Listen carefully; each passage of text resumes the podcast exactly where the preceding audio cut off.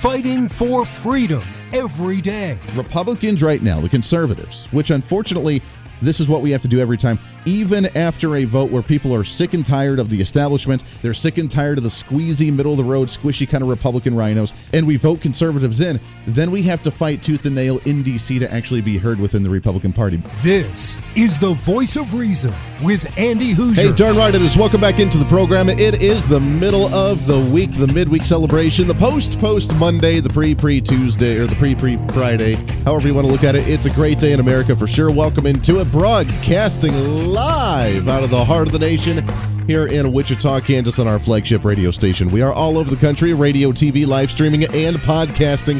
However, you may watch or listen to the program. What's up? Great to have you along for the ride today. We appreciate you very much. Your Millennial General reporting for duty. Back at it again yesterday. Many of our radio listeners, I know, I apologize, was not able to be present here yesterday. I'm not going to go into detail. Just let's just say I am not a fan of very large internet providers' customer service.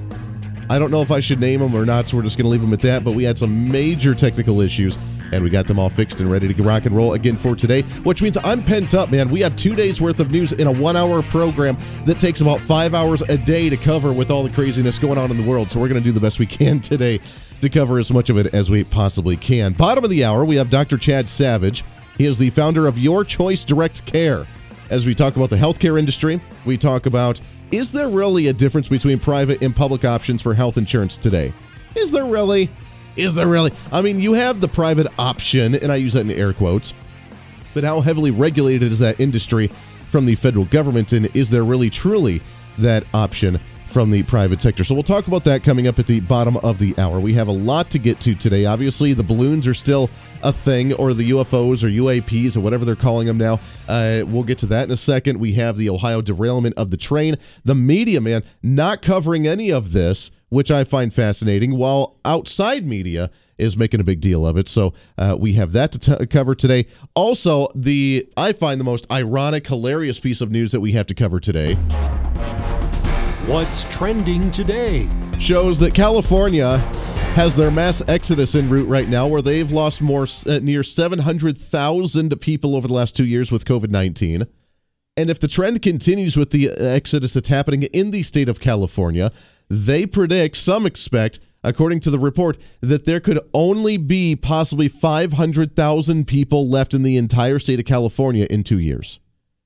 Now, I want to reiterate that right now, I know. I know. I want to reiterate that right now, the state of California is one of the most populated states in the entire nation. I mean, there's what? There's multi millions of people in a single city, and you have Las Vegas, or not Las Vegas, you have Los Angeles, you have San Diego, you have um, what what other big cities in California? I don't even know. You got those big cities for for example, multiples of millions of people in each one of those. A half a million people would be left in the entire state in two years if the trend continues. Now, while that's going on, California has not in any way, shape, or form changed any of their agenda or their politics or their policies or the direction that they're going. They don't care. They want to continue to ram down their progressive agenda as much as possible to the point where the mildly progressive individuals are leaving the state and going to awesome states like Kansas and Texas and Oklahoma and the entire Mid America region, where they're corrupting our politics and turning that into a purple area and then leaving California to be the desert wasteland. So, my theory is now we have two options. We can either stop the flow of individuals and keep them in California and say, hey, dummies, you actually voted for the policies in California, or we just let everything happen and then we go over and take over California again and turning it into the wonderful state that it needs to be and that it potentially could be and that it used to be back in the day. I'm not quite sure which direction we need to go as of yet, but that is a theory that I think we need to ponder uh, over the next few days. Excuse me while I take a sip of water here in the studio. No food or drinking water, right? No food or drink in studio. Uh, this uh, yesterday, having some crazy wild days. I was here extremely late, and my cold set in tenfold. So I am hyped up on so much medication right now that you could probably hook me up to an IV and be the prescribing uh, medication for you if you, if you have something. I'm kidding. I'm kidding. I have the Dayquil right now, but uh, hopefully we don't lose the voice halfway through the program today. I want to get into the big issue that I think is going on outside of the UFOs, outside of the uh, issue in Ohio, which we'll get to in a little bit. There's another big issue going on that we cannot lose focus on this week, and that is, of course, What's trending today? That is, of course, the fact that the U.S. Supreme Court is hearing the cases regarding the student loan forgiveness programs in the nation. There are a lot of individuals, a lot of people across the nation that are waiting on pins and needles on whether their student loans will be forgiven or whether they will resume payments again come July 1st of 2023 because even myself, I have one student loan that is in limbo right now. The rest of the other two are private, so they don't really matter. Which I just need to throw out there uh, to hell with you, private student loan companies. How dare you try and charge me a 13% interest rate on a $25,000 loan? That's a little insane right now. Yeah. Oh, I know. Trust me. I'm not very happy about it. My student loan payment every month is $350 for that student payment alone, and $70 goes towards the principal. How the hell am I supposed to pay off a $25,000 student loan when $70 a month goes towards the interest? The other 250, whatever dollars goes into the interest payments on it. I'm just throwing that out there. So that's my little bitch session. I feel much better now. I can be zen again. Thank you. All right. So let's get into the fact that the U.S. Supreme Court is looking at student loan forgiveness at the federal level, which was an executive order signed by the Biden administration. Republicans have signed a letter sending to the U.S. Supreme Court right now asking them to repeal this because they call it to be unconstitutional. Now, as wild as that may seem, I know, I, as wild as that may seem, what a wild concept. The fact that the, the Biden administration can't just, with the sign of a pen, actually just write off near $305 billion of federal government pledges. And while they say, hey, I know you have a contract with the government for signing and paying back these loans, you, you don't have the right as an executive branch to consume $305 billion of our federal budget because that needs to be approved by Congress. Now, the argument from the Biden administration is the HEROES Act that was passed back in what, 2001, 2003, that gave the Department of Education the ability to uh, write off certain loans because of uh, emergencies, largely because of 9 11, and individuals that were in New York that uh, were part of that, where they were able to just freeze them or completely write them off during times of emergency. The problem is, is that right now in the nation, we're no longer in a pandemic. The COVID 19 pandemic is over. Biden admitted that the pandemic is over, and most agencies at the federal government has all, have also admitted that the pandemic is over. Now, what should have happened with this issue with the U.S. Supreme Court and the student loan forgiveness, because I know, I, look, I have student loans. Most people that listen to this program have student loans. Our ratings are really well with a little bit younger demographic, obviously, being a millennial myself. Uh, but even older individuals that are in their, and I don't use the old in a derogatory sense in any way, shape, or form, 40s, 50s, 60s, you're still paying on student loans possibly as well. Oh, how times have changed when it comes to the fact that you can afford to go to college just by working a little bit, saving up some money, and going to college, as opposed to, well, don't worry, we'll just r- sign up for a student loan and then spend the rest of your life paying it off because even when you file bankruptcy, it doesn't go away. Now imagine that this, loan is so detrimental and so important that even if you file a bankruptcy, whether it's a medical bankruptcy, whether it's a a uh, just a personal bankruptcy for your business or your credit cards or for your home or for your car loan or whatever it is, that that payment does not go away. That's how important it is. But yet the Biden administration wants to just write it off and poof, make it disappear. Now, what should have happened at the very beginning is the U.S. Supreme Court should have come back with, you know, the whole separation of powers thing. They should have come back and said, hey, uh, at the beginning, before you even sign this, you don't have the right to do so because we need to examine this issue and look at it to see whether you're even allowed to do this or not. The Supreme Court did not do that. So now it has to be presented through a court case. Unfortunately, the court case that's presented cannot just be, is this constitutional or not constitutional? That's really what hinders here, and what uh, what will happen depending on the decision of the Supreme Court. But that's not how the court cases actually happen. An individual or a state has to sue the federal government so, for certain losses, or a breach of contract, or something that makes it legally invalid. And then once the Supreme Court says, "Yeah, this this contract, quote unquote, is invalid," then it will fall, and then it will topple over, not because of the constitutionality portion, although that will be a byproduct of the decision making one way or the other. but it's because of a contractual issue. Here's what I mean. There's a blog called scotusblog.com where you can see a lot of the cases going on with the U.S. Supreme Court right now, and it's really a non uh, a nonpartisan. It just kind of gives the information right now. Where according to there are two court cases right now in the Supreme Court regarding the federal student loan program, the forgiveness program. One of them's coming from the state of Missouri. Now, again, I reiterate, it's not challenging the constitutionality of whether the executive branch has the authority to do this or not. There are Republican legislators in Washington, D.C., that have signed on a letter to piggyback on the case, advocating for the unconstitutionality of it, but they don't even really mention that term as well. The case really comes from the Missouri Higher Education Loan Authority, or MOHELA. Let's go ahead and call it that the Missouri Higher Education Loan Authority, where they're one of the largest holders and services of student loans in the entire United States. Their claim in the Supreme Court case challenging the student loan forgiveness program is that they could be losing as much as $44 million a year if this goes into effect because of the student loans that will just be wiped out because they're the ones that really hold the debt, even for the federal government. And without people paying on this, they could be losing money. Therefore, the government doesn't have the right to do it. Not because the executive branch doesn't have the authority to sign on the dotted line to make it happen, but because the private sector could potentially be losing money. That's the, that's the court case that's coming up here. The crazy part is that the Biden administration has responded to that and said the administration suggests the agency might also respond to the reduction in revenue by cutting other expenses. Hey, you know what? If you're going to be losing money here, just cut some expenses. Not a big deal.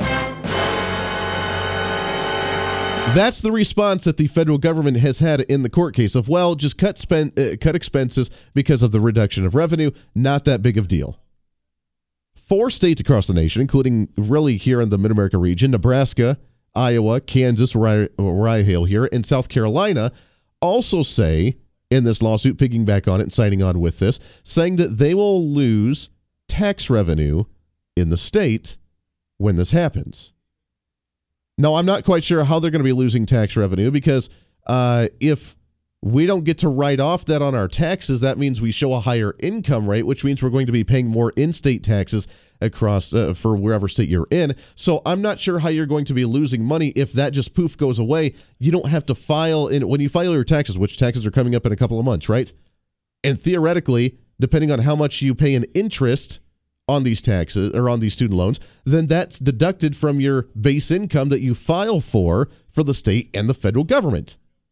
And if you're not filing on it anymore because it's not there anymore, then you would theoretically have a higher income that you're filing on, which means you'd be paying more taxes at the federal and the state level. So the whole, by the way, the whole idea that the government's going to be losing massive amounts of money from this is a bunch of BS as well. Because again, you have a higher rate of revenue that you file on that you're not deducting money from from paying on interest, which by the way they cap as well, which is a bunch of crap when you have a massive amount of student loan payments that you're making, and they cap it with one student loan, the amount of interest that you pay on an annual basis. And you're like, oh, you can't write off anymore.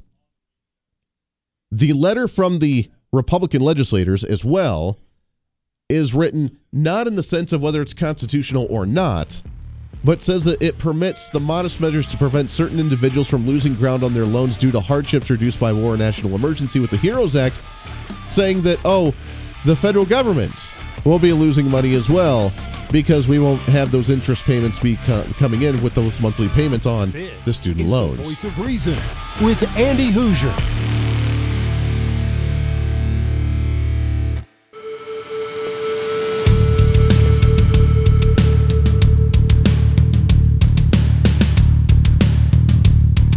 Fighting for freedom every day. This is the voice of reason with Andy Hooser. Darn right it is. Welcome back in 24 minutes past the hour. Radio, TV, live streaming, podcasting. Welcome into the program. Rocking it here for another day. Student loan forgiveness. Most individuals, most people would say, wait a second, that's really stupid. You took out the student loan, go ahead and pay it back. And look, I mean, yeah, my budget every month is strapped because of the amount of student loan payments that I make.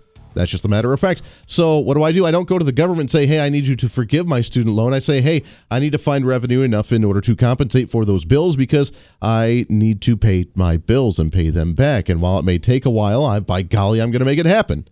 And we're going to do it. But these individuals, I don't know where this idea came from, other than Joe Biden looking to try and win re-election, which I think is what happened uh, with the uh, uh, with a lot of these races across the nation, was making promises to the younger generation, and I think it worked at trying to win over much of the millennials and those that have massive amounts of student loan debt because that's what they were hoping for. Now they're angry and they're looking at again. Welcome to the PR uh, from the Republican Party with the lack of understanding of what's going on here. Now we have this being held up in court and they're being deferred again which again, the government's like, look at how much money we've lost because of the fact that they've been deferred for the last two years with the COVID 19 pandemic. They're on hold, they're being frozen, and either they will just drop off completely or they return in July of this year. So we have a few more months before those take effect again, where you could have ten to twenty thousand dollars of your student loans just forgiven and wiped off. Um, while that's a stupid idea in the first place, they're using the argument that the HEROES Act of 2003 gives the Department of Education and other uh, uh, other agencies authority to declare an emergency when and be able to freeze certain payments. And they say the U.S. Department of Education is uh, authorized to do this because of the COVID 19 pandemic. Now, we've frozen and we've ended the COVID 19 pandemic and said it's no longer. It's no longer but they don't apparently agree with that. So they want it to be done, but it's not really being done. So now the Supreme Court's hearing this when they should have stopped it in the very first place and said, no, you're not allowed to do this. We need to review this beforehand uh, with an executive order, but they did not. So now we have to argue a non constitutional argument in order to try and stop something that's not constitutional. How screwed up is that process, man? We should be able to say here, here's the challenge. It's unconstitutional. Look and see whether government, the executive branch, has the authority to do something like this. And the Supreme Court should look at it and be like, yeah, you know what? I really there's no place in the Constitution where it says that you have the right to just sign off on 309, 305 billion dollars over the next decade, 30 billion dollars a year for the next decade, where all of a sudden yeah, you guys have that authority. You don't. And while we're looking at, I don't know, the debt ceiling that's being frozen right now because we're bickering on whether we should uh, freeze the government and shut it down or raise the debt ceiling um, to whatever they want it to be, or just indefinitely, which is what Democrats really want. We're looking at that because we're out of money. They want to sign on this other $305 billion of additional spending. And they say that we're losing money every day that it's frozen. Obviously, because the money that we're making, the payments that we're making to the federal government aren't coming in. Therefore, the interest that they're making as a profit and revenue off of this, they're not making right now. So why would re- erasing it completely actually save us any money? That doesn't make any sense for one. Number two, you can realize that the only thing that matters for both the private sector right now and the federal government is not the constitutionality, but is actually about the money. It's all about the money. The government only cares about what's the cheapest way to make this happen. The private sector and the states are saying that we're losing tax revenue because of this plan, and it's all about the money. They don't care about where the Constitution falls in place of this. But even when they try to talk about the money, it doesn't make any sense because if you get to write off your uh, your taxes and the interest that you make on student loans on your taxes, and then all of a sudden you're not, you're losing that revenue, but then you are making more based on the higher income that individuals have, which means you get to tax them more for their personal income. That's a bunch of crap, anyways, too, but it is what it is with the system that we have right now.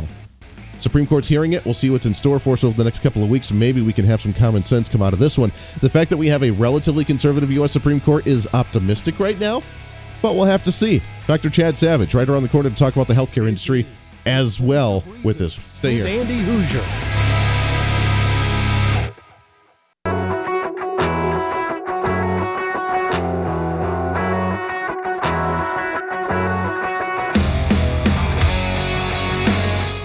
Reason Meets Radio. This is the voice of reason with Andy Hooser. Darn right it is. Welcome back into the program. Already halfway through the program. It goes by way too fast, man. So fast. Radio, TV, live streaming, podcasting, trying to cram that 10 pounds of reason into that 5 pound bag, trying to rebrand the millennial generation. One radio listener at a time, multiple radio stations all over the place as well. So thanks for hanging out. However, you do that each and every day as we move through a midweek celebration. We'll get back to the student loan thing. You know what's fascinating about it, and this goes right into the topic that we're about to cover here as well. Do you? I'll never forget this. You remember during the Trump administration when the government, the Democrats, were interviewing the different heads of the different agencies and departments. And when it came to Betsy DeVos to run the education department, they weren't asking about your qualifications on education and if she knew education, what she would do with the education curriculum or Common Core or critical race theory, which that wasn't really talked about much at that time, anyways. But they weren't talking about the quality of education and the curriculum at the time. What were they talking about? They were talking about money. And hey, you were a business owner, Betsy DeVos, but you didn't handle a multi trillion dollar bank account like we have here, a multi billion dollar bank account like we do here with the Department of Education. How are you how do you know how to properly handle those kinds of funds at the federal level. Are you really qualified to handle that amount of money? Hence, they don't care about the actual education. They don't care about that. It's about the money. So this whole student loan forgiveness program, with the, uh, the going into the Supreme Court and being heard, is not about whether it's constitutional or not. It's about what way the federal government can make the most amount of money, and oh by the way, get further into debt because Donald uh, Joe Biden has apparently been able to cut two trillion dollars out of our deficit, which is just that's hilarious. Is that is that true? Did that actually happen? Oh, okay. I'm sorry. With that being said, let's shift gears a little bit because What's trending today? The next money making scheme has come from not just the education industry as well, but the healthcare industry. As you know, after the signing of Obamacare, we saw near a sixth of the U.S. economy go into the hands of the federal government with the if you can keep your doctor, if you want to keep your doctor, you can. If you want to keep your pro- provider, you can. And that didn't quite fare out. And with the faith in the healthcare industry dropping and dwindling each and every year because of the high cost of premiums and deductibles and the way things are with the insurance companies, the questions are are do you really have an option between public and private insurance? Do you really? Because you have the public option, which is the Obamacare option, but then you have the quote unquote, and I use air quotes for my radio listeners, the private option. But the private options are so regularly, uh, so heavily regulated through the federal government and so in bed with the federal government is there really a difference? To talk about some of this and more, excited to have on the program. He's the founder of Your Choice Direct Care, which you can find online at yourchoicedirectcare.com. Excited to have on here Dr. Chad Savage. Chad, how are you, my friend? Uh, good, Andy. Good to good to talk to you. Yeah, I'm you know, excited. you were hitting an interesting point there with Betsy Betsy DeVos, and you know, saying, well, you have never managed these kind of funds. Well, the education department is tiny compared to the health department. We're talking in the United States, we we spend 4.5 trillion dollars with a T every single year. And you know who's got experience managing most kind of that sum of money? No one. No, no one. one. No one manages that. And the closest thing you could get, if the government could make that claim that they manage that, is someone who's incredibly mismanaging it. So, so poor Betsy DeVos, you know, being thrown under the bus like that when uh, these people are certainly bad examples if they're the the uh, you know bar to which we're to be held. Yeah, well, it's unfortunate. I mean, we can't even fathom a trillion, multiple trillions of dollars, and yet that's what the healthcare industry is. And uh, yeah. for some reason, they want to continue to expand Medicaid in different states. They want to continue to absorb and expand the Obamacare and Medicaid programs all over the country, and they think that somehow that's going to solve the issue that I see has been drastically worsened since the signing of Obamacare. No, amen to that. And one of the reasons a lot of people don't make the connection is because of gradualism. The people who wrote Obamacare were very smart in the sense that they didn't immediately implement all of its measures because it would have hit hard. Everybody would have seen the attribution. They would have said, oh my gosh, Obamacare kicked in and look what happened. So instead, it was designed to gradually kick in over time and literally over a decade. And, and many people are recognizing now these colossal wait times for care. I mean, it's it's uh, you know I'm up in Michigan, you're down in Kansas but it's it's three months or, or more to get a colonoscopy, for example, even when it's badly needed. Wow. And people attribute that fully to the pandemic, and no doubt that's definitely exacerbated things. But this was very significantly increasing during the 2010s, um, and that was because of Obamacare putting too many people into the system, not increasing the provider base very much, and taking those providers and distracting them on un- unnecessary bureaucracy, which made them much less efficient. That's fascinating. You say that there's such a long wait time because from what we hear on some of the national news is that they're encouraging, and I remember our even Kansas Department of Health and Environment encouraging people to go to your checkups, go to get your colonoscopy, go do the stuff because people were scared of the hospital, quote unquote, because of the pandemic and COVID, and therefore there was an opening and that there was no wait times because everything was running so well since no one was actually going mm-hmm. to the doctor anymore. That's what they were telling us, and you're saying that's not true. Well, at least they were initially trying to get people to come back in because it went from uh, there was increasing wait times to everything came to a screeching halt at the start mm. of the mm. pandemic because they basically said anything that was elective could not be done. And there's a great misperception between elective uh, uh, being as though it's not needed and actually elective being needed, just not needing to be in the hospital. So it, the sad truth is, and I know this is not the topic for today, but I know that that policy killed some patients. In fact, I have one specifically of one of my own patients who could not get an absolutely needed procedure, who had to wait until it was so catastrophic they had to be admitted to the hospital before it would be done, and she su- subsequently succumbed to that. Uh, so that was itself just an absolutely catastrophic uh, uh, measure. Uh, but yeah, so so uh, you know, it was getting worse. It's getting much worse now, and we had warned in the 2000s that listen, Canada has six month wait times. There's something called time rationing. You're not you're not rationing based on ability to pay or or, or need. It's whoever will wait the longest for a service gets to get it, and that's exactly what we're doing here in the United States now. Instead, as Canada is now recognizing the folly of their ways, as is Britain, both of those systems are collapsing right now. We, instead of learning from their their example, are unfortunately attempting to replicate it. Yeah, that is unfortunate. They're starting to see the error of the ways. The big question is now is I'm, I'm always the eternal optimist. I always like to see the fact that the private sector, mm-hmm. for what is left of the private sector in the free market society, is that we find all uh, solutions for the problems that we have. And when the premiums are doubled and tripled, but yet they're covering less, including pharmaceuticals, including different tests that we need, when deductibles are higher to where essentially it's not even worth having insurance in many aspects any longer, what are the options? What are people doing? We've heard about different membership times of of uh, family care physicians just paying a monthly membership. We've heard about kind of the collective of you know the uh, the Christian Care Ministries being able to pay into kind of a pool thing. Mm-hmm. Uh, what are the options out there, and what are people starting to uh, kind of go towards? And will that be the future of the healthcare industry? I sure do hope for it, and and that's like you said. There's the optimism aspect. People always say, "Are you optimistic for the future or pessimistic?" Well, it depends on which direction we take. We could go down the field approach that we talked about in Canada and, and the UK, or we can go to the the American system, the true American system in every other industry, which is free market. And and that you know, people they say we're going to make things more affordable, and when they talk about that, usually through government, they mean by subsidy, but that's not making it more affordable. That's obscuring the cost, burying it in taxation and premiums. But there is actually a system out there that is making things more affordable, and I'm happy to say Kansas is actually one of the hotbeds of this. Um, I don't know how far you are from Wichita, but one of my friends, uh, Dr. Josh Umbehr, cre- mm-hmm. uh, was one of the pioneers of this model that I'm currently a uh, part of called direct primary care. And basically, what it is, it's a free market, governmental, insurance free practice that functions in a membership model. And and I can't speak every practice is a little different, but mine is between forty nine and eighty nine dollars a month. People see us as much as they want. They we don't pay co- they don't pay copays or anything like that. We uh, we get them in for thirty minute and one hour visits, and we can even dispense medication at cost. Which just as an example, this is when we talk about fixing the price.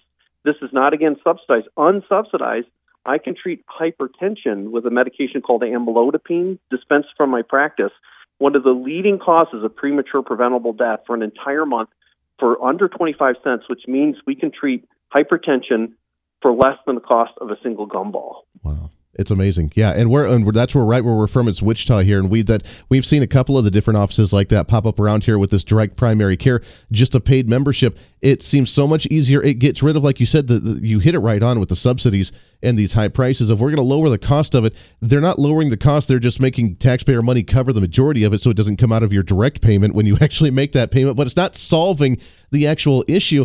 You guys have been able to figure out this system to be able to give it at an actual reasonable cost to where people can actually go and get the debt the medications or the tests or whatever they need and not break the bank or file for bankruptcy because of it. Yeah, and you clearly have a wonderful understanding of our industry because you alluded to the Christian health sharing ministries as well. And you know, you always need a cover, coverage for the unexpected, you know, an appendectomy or something like that. Direct primary care is absolutely mar- marvelous. We can we can manage about eighty percent of medical problems, but there's still that small fraction of, of the medical need that is beyond the outpatient primary clinic and that's where you do need coverage. Yeah. So the question is, you know, how do you get affordable coverage? Well, the ACA products, I think, have greatly failed in that. In the United States today, an average family four pays about twenty-six thousand dollars a year for premium costs. That's what they pay for the insurance before they ever even saw a doctor. Well, thankfully, there are alternatives to that out there, and the health sharing ministries, um, I'm actually part of one called Samaritan, uh, is a great example of that. It, it covers the unexpected without the normal uh, bureaucratic processes of the insurance company, thus massively reducing the cost. And a couple of years ago, I wrote an op-ed in Town Hall, which is a news website, about my own experience when I switched to direct primary care because I left a hospital system. Yeah. So I was just like anybody else. I had to go out in the market and find coverage, and I was just aghast when I saw the premium costs. So I combined direct primary care, what I do, the un, the unlimited primary care, with the much more cost-effective care uh, of health sharing, and over a five-year period of time, in savings over the premium cost of the insurance alone, my family saved eighty-eight thousand dollars, not in deprivation or rationing of care, of just changing how we pay for it. And if you take that and extend that over a decade, that's enough to buy a modest house in the savings on healthcare. That's amazing. I love it, Chad. We got to take a hard break here. I love this conversation. Can you stick over one more segment with us? Yeah, absolutely. I, I, love it. I want to continue this conversation when we come back because this is, I think, I'm optimistic, I'm hopeful this is going to be the future of the healthcare industry to where we can minimize the use of these insurance companies, taking away their power and ability to be as they are today and the dominance in the market. We'll do some more of that with Dr. Chad Savage right around the corner here on a Wednesday of the Voice this of Reason. This is the Voice of Reason with Andy Hooser.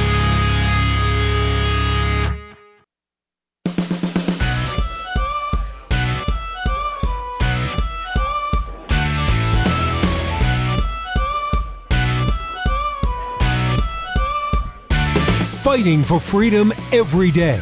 The voice of reason with Andy Hooser. All reason, common sense, rationale. Welcome back into the program. Last few minutes, boy, it flies right on by. Again, we need more than just an hour on this program. We got so much to talk about tomorrow. Just as a head, heads up, we are going to get to the Ohio train derailment because there's a lot of news coming out of that one, and yet the mainstream doesn't want to talk about it. I find that kind of fascinating. Plus, we have obviously Nikki Haley that's jumped into the presidential race. A little early to talk about presidential candidates, but nonetheless, that could be a shakeup with the Republican primaries, and of course, the conspiracy, and I use that in air quotes, regarding the 15 minute cities. What does that mean? As many of the urban developers are denying that claim. So we'll get to all that tomorrow and a heck of a lot more. Right now, we're talking about what I find fascinating is the, uh, as we mentioned, the options of the freedom of the private market in education, like we talked about earlier, we have the fighting back against the public education system and the Department of Education at the federal and statewide levels, where we're talking about health or uh, uh, education savings accounts to be able to take it to charter or private or magnet schools having choice. What a concept! freedom of choice to choose what the best option is for your children. Also, the idea of, of uh, the micro schooling, if anybody's heard of that concept of having just parents within like 10, you know, a couple blocks, 10, 12 kids doing micro schooling and the parents teaching them stuff outside, kind of like a homeschool private thing, but yet the parents just doing it in their backyards with the community and the block kids which is fascinating. During the debate of healthcare when the Trump administration was in, what did Trump say the entire time? That he just wanted choice, have the insurance companies be able to compete across state lines and have options and competition in the market that would lower the prices again, would raise the quality again,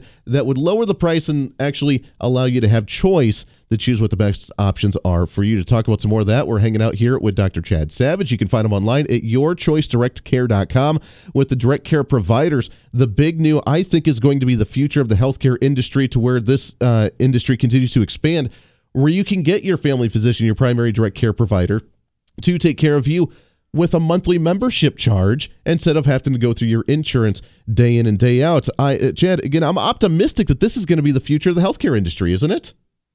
You know, it's sure growing. I mean, when I started it about eight years ago, there were several dozen of us in the, in the United States, and now there's over two two thousand. And I keep re- uh, referencing your home your hometown boy there in uh, Atlas MD, Josh Umbehr, but he says something I think is quite insightful. He says, you know, we we're actually growing at a rate faster than Starbucks.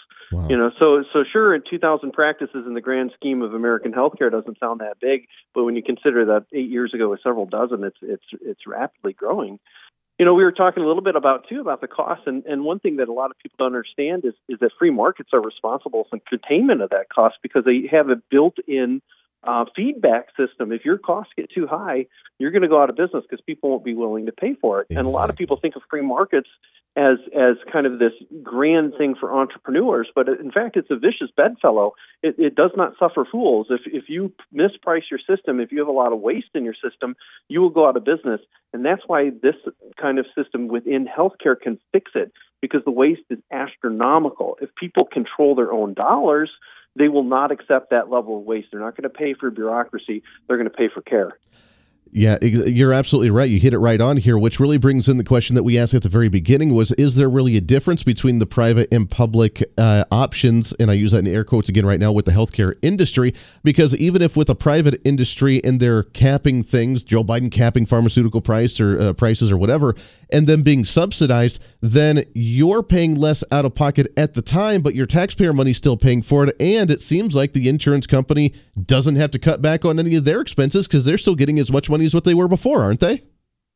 Yeah, the best way to perpetuate a falsely priced system is to obscure it and subsidize it. Again, that's exactly what we're doing. So, what you need to fix that is transparency and agency. Transparency, knowing what the costs are, and that's exactly what we do in direct primary care and just the cash pay market of, of medical care itself. And then uh, agency, the ability to do something about it. And the best agency you can ever have is to retain control of your own dollars.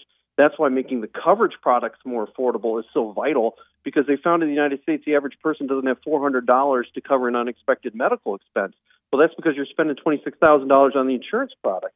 You get that down with the health sharing ministry to around $6,000 a year for a family and, and suddenly you have much, much more money from which to actually get the care that you desire for yourself. What a concept. $26,000 you pay in the uh, premiums for the insurance, and then the insurance says, oh, by the way, that's a non necessary uh, a pharmacy pill or uh, some type of test, so therefore we're not going to cover that. So you still need to pay for that out of pocket at the same time as well. It's it's unbelievable how the system's set up right now. We're out of time, my friend. It's Dr. Chad Savage. YourChoiceDirectCare.com. Go and check out the website. Chad, it's so good to have you on the program, my friend. We got to talk some more about this here on the program soon. Pleasure, Andy. Have a good one. You as well. Good stuff right there. We'll t- talk some more about that tomorrow. Until then, though, it's time for you to be your own voice of reason. It's time for you to be that catalyst to change in your own community. It's time for you to speak up, speak out, speak loud, speak proud, speak the truth, and always speak some reason, common sense, truth, and rationale. I know it's hard to find today, but let's be that beacon of light. This is the voice of reason. I'm Andy Hooser. We'll see you on the radio.